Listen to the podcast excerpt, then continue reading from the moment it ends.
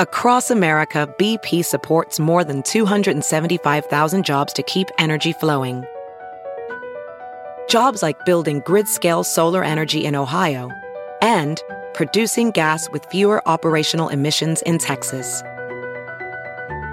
It's and, not or.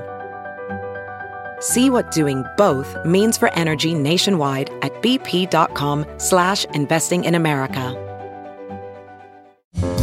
It's Merriam-Webster's Word of the Day for January 16th.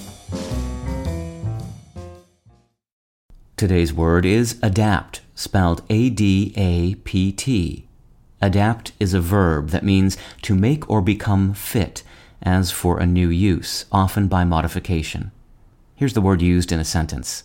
It took Rachel a while to adapt to her new school, but she is settling in well now. Rooted in the origins of adapt is the idea of becoming specifically fit for something. English speakers adapted adapt in the 15th century from the Middle French word adapter, which was borrowed in turn from the Latin word adaptare, a combination of the Latin prefix ad, meaning to or toward, and the verb aptare, meaning to put into position, to bring to bear, or to make ready. Aptare is a verbal derivative of aptus, meaning fit or apt.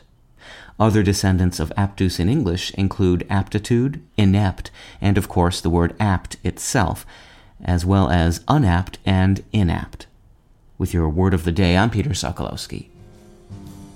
Visit Merriam-Webster.com today for definitions, wordplay, and trending word lookups.